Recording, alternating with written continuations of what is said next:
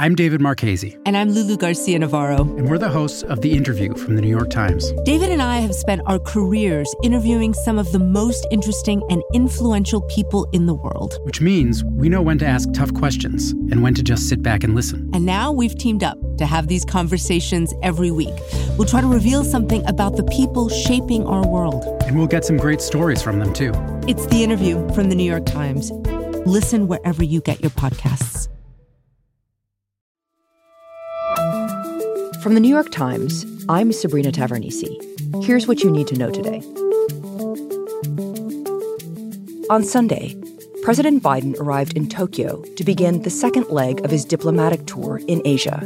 The president will announce a new alliance focused on strengthening economic ties between the U.S. and Asian Pacific nations. The administration's plan, called the Indo Pacific Economic Framework, will set standards for the digital economy, clean energy, and the global supply chain.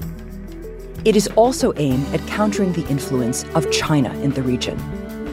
Mr. Biden's plan comes five years after his predecessor, Donald Trump, withdrew the United States from a sweeping trade accord in the region negotiated by former President Barack Obama, leaving a void that China has increasingly filled.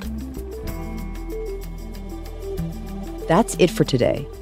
I'm Sabrina Tavernise. See you tomorrow.